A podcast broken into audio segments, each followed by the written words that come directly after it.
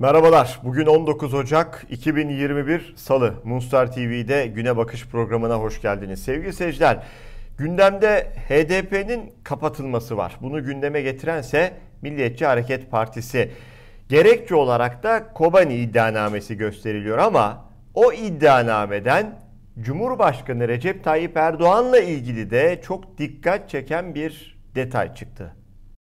HDP'lilere yönelik hazırlanan Kobani iddianamesinden Cumhurbaşkanı Recep Tayyip Erdoğan detayı çıktı. İddianameye dair açıklama yapan Selahattin Demirtaş'ın avukatı Mahsuni Karaman, Erdoğan için gizli sanık vurgusu yaptı. 3530 sayfalık yeni iddianamenin asıl sürprizi gizli tanık değil gizli sanık galiba. Ankara Başsavcılığı yeni Kobani iddianamesinde çözüm sürecini suç sayarak Cumhurbaşkanı Erdoğan ve arkadaşlarını da gizli sanık yapmış. Çözüm sürecinde bizzat devletin talimatıyla gerçekleştirilen Kandil'e gidişlerin suç sayılması Erdoğan ve arkadaşlarını da şimdilik gizli sanık yapar. AKP'liler farkında mı? Gelecekte Cumhurbaşkanı Erdoğan'ın çözüm sürecinden dolayı yargılanmasının altyapısı mı hazırlanıyor? Gazeteci Erhan Başyurt da Moonstar TV'deki perde arkası programında aynı noktaya dikkat çekti. MHP'nin Kobani iddianamesini HDP'nin kapatılması için gerekçe gösterdiğini söyleyen Başyurt buna göre AKP'liler de yargılanmalı dedi. Söyleyeyim. HDP'lilere yönetilen suçlamaların birçoğu aslında AKP'yi de kapsıyor. Mesela çözüm sürecinde HDP'liler kendi başına hareket etmediler. E, Siz Kobane'de olaylarından bahsediyoruz ya e, Barzani'nin topunun, tüfeğinin, askerinin Türkiye sınırında halk gösterileriyle girdiğini hatırlıyorsunuz. Canım. PKK'lıların dağdan inmesini davul zurnayla kapıda karşılandığını da hatırlıyorsunuz. Şimdi bir çözüm süreci masası vardı. İmralı'da kurulmuş bir masa vardı. Oslo'da kurulmuş bir masa vardı. E bu masayı tek başına... Yani dahası e... siz Kandil'den de biri, PKK'nın bizatihi silahlı kanadından da biri Oslo görüşmelerinde yer alsın diye Erbil'e MIT'in özel uçağını gönderip bir PKK üyesini alıp Oslo'ya bizzat kendinizin taşıdığı da anlatıldı ortaya çıktı. Bir yargılama o zaman evet. olacaksa bunları katacak mısınız mesela? Bunları katacak mısınız? Katacak, katmayacaklar çünkü çözüm sürecinde yer alan isimlere yönelik yargı süreçlerinden muaf tutulmaya dair yasa çıkardılar kamu görevlilerine.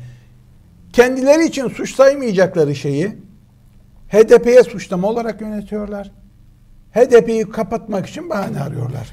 Bu gerçekten dikkat çeken bir detay. Çünkü eğer bu çözüm süreciyle alakalı bir parti HDP suçlanıyorsa e, çözüm tek taraflı yürütülmedi elbette ki. Yani o barış süreci de adı verilen süreç tek taraflı yürütülmedi. Taraflardan bir tanesi de elbette ki iktidar partisi ve dönemin yöneticileri, bakanlarıydı.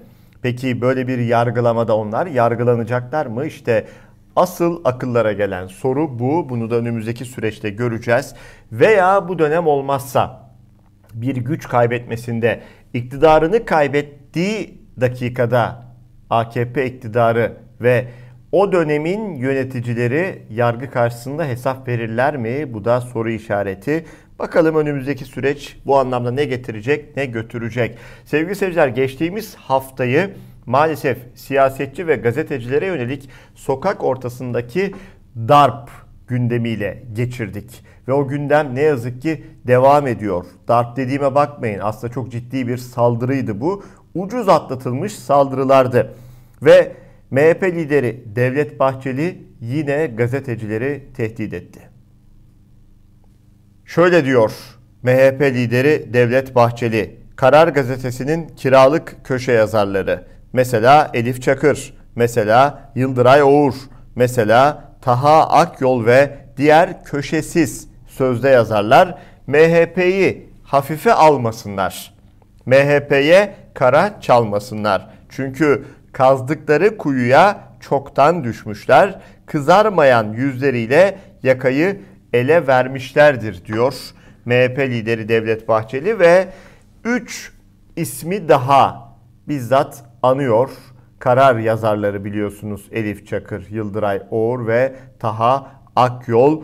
e, bu bir hedef gösterme değil midir? Daha öncekilerle de kıyasladığımızda örneklerini düşündüğümüzde maalesef tedirgin edici bir tweet mesajıdır bu. Evet o mesajda ismi geçen gazetecilerden biri de Yıldıray Oğur'du. Yıldıray Oğur yine sosyal medya hesabından bakın Devlet Bahçeli'ye nasıl cevap verdi. Şöyle diyor Yıldıray Oğur, gazeteci meslektaşımız gün boyu diyor geçmiş olsun mesajı gönderen, aman dikkat et diyen herkese teşekkürler. Devlet Bey bu kadar insan bize neden geçmiş olsun ve dikkat et diyor? Benim bir cevabım yok. Sizin bir cevabınız var mı? Onlara ne dememizi tavsiye edersiniz diye Devlet Bahçeli'ye soruyor. Gerçekten çok da aslında manalı bir Twitter mesajı Yıldıray'a oradan. Çünkü e, göndermeler var. Çünkü alt kısmında mesajlar var. Bakın ne diyor? Neden diyor bu kadar insan bize mesaj göndererek aman dikkat et diyorlar diye soruyor. Yani sizin Twitter mesajınızdan korkmalı mıyız diyor. Siz bir mesaj verdiğinizde, bizi hedef gösterdiğinizde başımıza bir iş mi gelecek ki diyor. Bu kadar insan bize geçmiş olsun ve aman kendine dikkat et diye mesaj gönderiyor diyor Yıldıray Oğur. Evet doğru. Bu mesajlardan ve hedef göstermelerden sonra ne yazık ki gazeteciler saldırıya uğruyor bu ülkede. Alın hemen örnek verelim sevgili seyirciler. Havadan konuşmuyoruz. E, geçtiğimiz hafta saldırıya uğrayan Yeni Çağ gazetesinin biliyorsunuz Ankara temsilcisi Orhan Uğuroğlu. Bakın Orhan Uğuroğlu'na saldıran kim çıktı? Evet gazeteci Orhan Uğuroğlu'na saldıranlardan biri MHP'li belediyede güvenlik görevlisi çıktı. Yeni Çağ gazetesi Ankara temsilcisi Orhan Uğuroğlu evinin önünde 3 kişinin saldırısına uğramış. Olayla ilgili de 4 kişi gözaltına alınmıştı. Saldırganların tamamı da serbest bırakılmıştı. O isimlerden birinin MHP'li Etimeskut Belediyesi'nde görevli güvenlik görevlisi olduğu ortaya çıktı. İşte bu. İşte o yüzden e, bir parti liderinin paylaşmış olduğu isim vererek paylaşmış olduğu mesaj çok önemli. Daha önemlisi ne biliyor musunuz sevgili seyirciler? Hiçbir şey olmaması. O gazetecilere, o siyasetçilere saldıran saldırganlar, tetikçiler diyelim, ellerini kollarını sallayarak dolaşmaya devam ediyorlar. Yeni bir görev bekliyorlar belki de. O görevi de alıyorlar ve kimseye bir şey olmuyor. Gözaltına alınan herkes serbest bırakılıyor. Böyle bir ülkede huzur olur mu? Böyle bir ülkede insanlar güven içinde özellikle meslektaşlar, gazeteciler çalışabilirler mi? Halkı bilgilendirebilirler mi? Doğruları yazabilirler mi? Korkmadan işte orası soru işareti. Bakın gazeteciler, meslektaşlar görevlerini layıkıyla yapamadıklarında veya yaptırılmadıklarında ne oluyor? İnsanlar bilgi almak zorunda kalıyorlar farklı mecralara kayıyorlar. Mesela bunların başında ülkede sosyal medya geliyor. Özellikle son yıllarda insanların gerçek bilgiye uğraştıkları, ulaştıkları önemli adreslerin başında Twitter geliyor mesela. Ama iktidar geçtiğimiz aylarda onun da yasal adımını atmış ve bir anlamda sosyal medyanın kapısına tam manasıyla kilidi vuracak adımlar atılmıştı. Adım adım o süreç ilerliyor. Son durum ne? Son durum şu. Twitter'ın Türkiye'den reklam alımı da durduruldu. Twitter'a gerçek ve tüzel kişiler tarafından Türkiye'den reklam verilmesi yasaklandı. 1 Ekim 2020'de yürürlüğe giren yasanın 3. aşaması olan reklam yasağı resmi gazetede yayımlandı. Bugünden sonra 7253 sayılı yasa gereği Türkiye'ye resmi temsilci atamayan yurt dışı kaynaklı Twitter e, ve Pinterest gibi sosyal medya şirketleri reklam alamayacak. Bir sonraki aşamaysa Twitter hızının yavaşlatılması olacak. Biliyorsunuz Twitter resmi temsilci atamayı e, reddetmiş, kabul etmemişti. O yüzden üçüncü aşamaya geçildi. Şimdi reklamlar kesildi. Bir sonraki aşamada zaten e, hızın yavaşlatılması olacak. Bu ne anlama geliyor? Yani aslında bir anlamda Twitter'ın kapısına Türkiye'de kilit vurulacak anlama geliyor. Bakalım ne olacak? Yani Twitter'dan e, bununla alakalı yeni bir hamle gelecek mi? Bir diğer gündem ülkede iktidarın konuşulmasından en çok rahatsız duyduğu gündem hiç şüphesiz ki ekonomi ve ekonomik kriz. Ama öyle ki mesela ayçiçek yağı öyle bir e, fiyat artışına uğradı ki son günlerde artık espri ya da kara mizah diyelim konusu oldu. E, bu durumu CHP sözcüsü Faik Öztürk bakın nasıl gündeme getirdi. Hayat pahalılığı milletimizi inim inim inletiyor. TÜİK'in enflasyonuyla çarşı pazarın enflasyonu arasındaki makas ikiye katlanmış. İzah olmayan şeylerin mizahı olur. Aslında şahsım hükümetiyle ülkemiz kara mizah ülkesi oldu. Raflarda ayçiçek yağı artık tek taş pırlanta muamelesi görüyor. Gençlerimiz tek taş pırlantayı bırakıp 5 litrelik ayçiçeği yağı ile evlilik teklifi yapmaya başlamış. Bu arada üretici dernekleri de ham maddedeki son fiyat artışlarının raf fiyatlarına henüz daha yansımadığını söylüyor. Sıvı yağa %20 yeni zam gelmesi bekleniyor. Yine market raflarında 1 litrelik pastörize sütün fiyatı 8 liraya dayanmış. Karton yumurtanın fiyatı tavuğun fiyatını geçmiş. Milletimiz tavuk horozdan boşanmış, nafakasını biz ödüyoruz diye isyan ediyor. Bugüne kadar hiç görmediğimiz açlığı şimdi görüyoruz. Millet öğün atlayarak ayakta durmaya çalışıyor. Çöp konteynerlerinden, pazar döküntülerinden rızkını toplayan vatandaşlarımızın görüntüleri artık sıradanlaştı. Biraz da resmi rakamlarla devam edelim. Çok korkunç bir rakam vereceğim size sevgili seyirciler. İcra ve iflas dosyası 22 milyonu aştı. Türkiye'de binlerce esnaf kepenk indirdi, binlerce şirket battı. İcra ve iflas dosyası 22 milyonu aştı. Batık kredi oranı 150 milyar TL'ye yükseldi. Batık krediler nedeniyle 2021'de ise ciddi iflas dalgası bekleniyor. UYAP verilerine göre icra dairelerindeki icra ve iflas dosya sayısı bugün itibariyle 22 milyon 127 bine çıktı. İcra dairelerine günlük gelen dosya sayısı ise 17 bin civarında. Özellikle 2020 Haziran ayı sonrası ucuzlatılan ve yıllık 1 trilyon lirayı aşan kredi genişlemesinin geri ödemelerinde sıkıntı yaşanması bekleniyor. Bu nedenle çok sayıda iflas, el değiştirmenin gündeme geleceği belirtiliyor. Evet korkunç rakamlar ve bakın bununla da sınırlı kalmayacak gibi duruyor. Yani 2021'in şu ilk aylarında, günlerinde önümüzdeki dönem için çok korkutucu bir tablo var.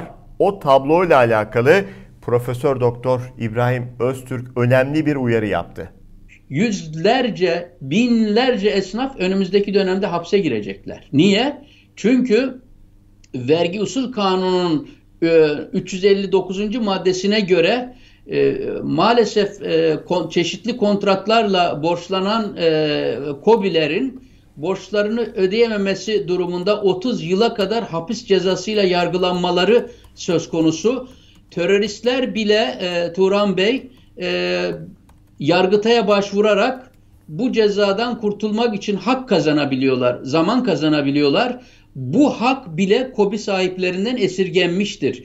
Borcunu Recep Tayyip Erdoğan'ın yarattığı sömürü düzeninde, soygun düzeninde borcunu ödeyemez duruma düşen KOBİ sahibi Yargıtay'a bile gidemeden 30 yıla kadar ceza yiyebilecektir ve önümüzdeki dönemde zincirleme bir iflas dalgası başladığında e, Turan Bey göreceğiz ki e, bu insanlar maalesef işletmelerini kaybettikleri gibi bir de hapse girecekler. Oysa anayasamızın 38. maddesi diyor ki hiç kimse yalnızca sözleşmeden doğan bir yükümlülüğü yerine getiremediğinden dolayı özgürlüklerinden alı konulamaz. Ödeme kabiliyetini kaybeden insanların e, hapse konulması 20 sene sonra ancak bir hükümetin utanç vesikası olabilir diye de eklemek istiyorum buna doğrusu. Peki insanlar iflas ederken, şirketler batarken, vatandaş borcunu ödemekte zorlanırken, eve ekmek götürmekte zorlanırken sarayda durumlar ne? Ülkeyi yönetenler ne yapıyorlar? Saraylara para harcanmaya devam ediliyor. Bir gün gazetesinden İsmail Arı'nın haberi. Köşk sevdasına 99 milyon TL daha denmiş başlıkta. AKP'li Cumhurbaşkanı Erdoğan'ın 25 Ağustos 2020 tarihinde açılışını yaptığı Ahlat Köşkü için 99 milyon TL daha harcanacak. Erdoğan'ın İmam Hatip Lisesi'nden arkadaşına yaptırılan köşk için toplam 125 milyon TL harcandı. Evet para akmaya devam ediyor. İsraf devam ediyor. Bu haberler yapıldığında iktidar kanadı kızıyor. Ne var canım şeklinde ama e, insanlar tabii şunu soruyorlar. Özellikle gazeteciler şunu soruyor. E, yetmiyor mu mesela saray? Yetmiyor mu Ankara'daki dev saray? Farklı bölgelere yazlık saray, kışlık saray e, yapılıyor neden yenisine yenisi ekleniyor? Hele ki böylesine bir ekonomik kriz döneminde e, buna tabii Covid de eklendi. Şartları bir kat daha zorlaştırdı. En azından böylesine bir dönemde bunlar ertelenemez mi? Hayır, bunlar ertelenmiyor. E, yani lükse ve şatafata iktidar para harcamaya devam ediyor. Devam ediyor derken sevgili seyirciler yani bu yeni dönemin tabii ki bir sorunu değil. Geçmişten beri 18 yıldır ülkeyi tek başına yöneten bir iktidardan bahsediyoruz ve bulundukları belediye, belediyelerde de çok e, korkunç harcamalar yapılmış. İstanbul Büyükşehir Belediyesi ve Ankara Büyükşehir Belediyesi özellikle el değiştirdikten sonra biz bunları duyabilmeye başladık. Geçtiğimiz dönemde günlerde biliyorsunuz İstanbul'da e, başkan, yeni başkan Ekrem İmamoğlu AKP döneminin yolsuzluk ve usulsüzlük dosyalarını açmıştı. Bakın o dosyalarda neler var neler. İstanbul Büyükşehir Belediye Başkanı CHP'li Ekrem İmamoğlu AKP döneminde yaşanan yolsuzluk ve usulsüzlüklere ilişkin dosyaları açmıştı.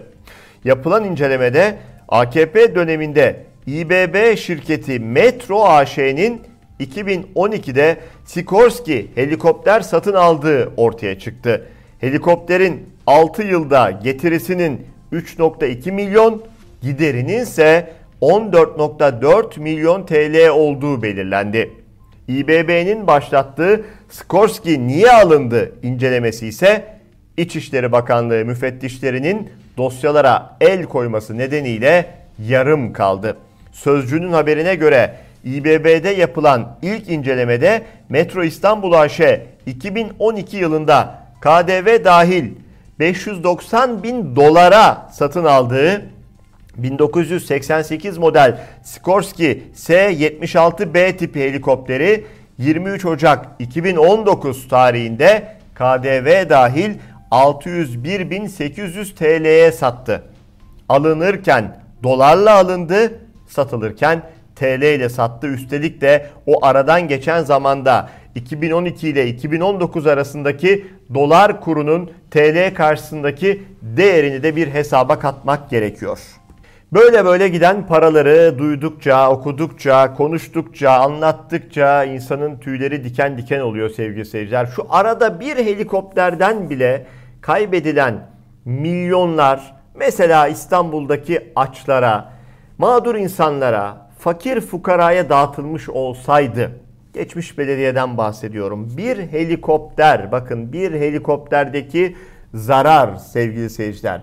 Niceleri var. Nice projeler var. Nice usulsüzlükler var. Kimlerin e, ceplerine doğru böyle akan paralar var. O vakıflar var, dernekler var.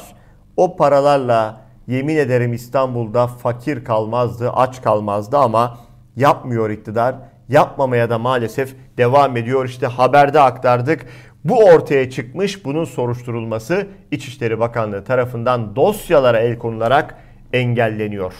Daha da bir şey söylemeye herhalde gerek yok. Bu haberle birlikte bugünün güne bakışını da noktalıyoruz. Yarın bu kanalda Tarık Toros'la manşet programını seyredebilirsiniz. Perşembe günü yine bizimle randevunuz var. Buluşmak üzere. Hoşçakalın.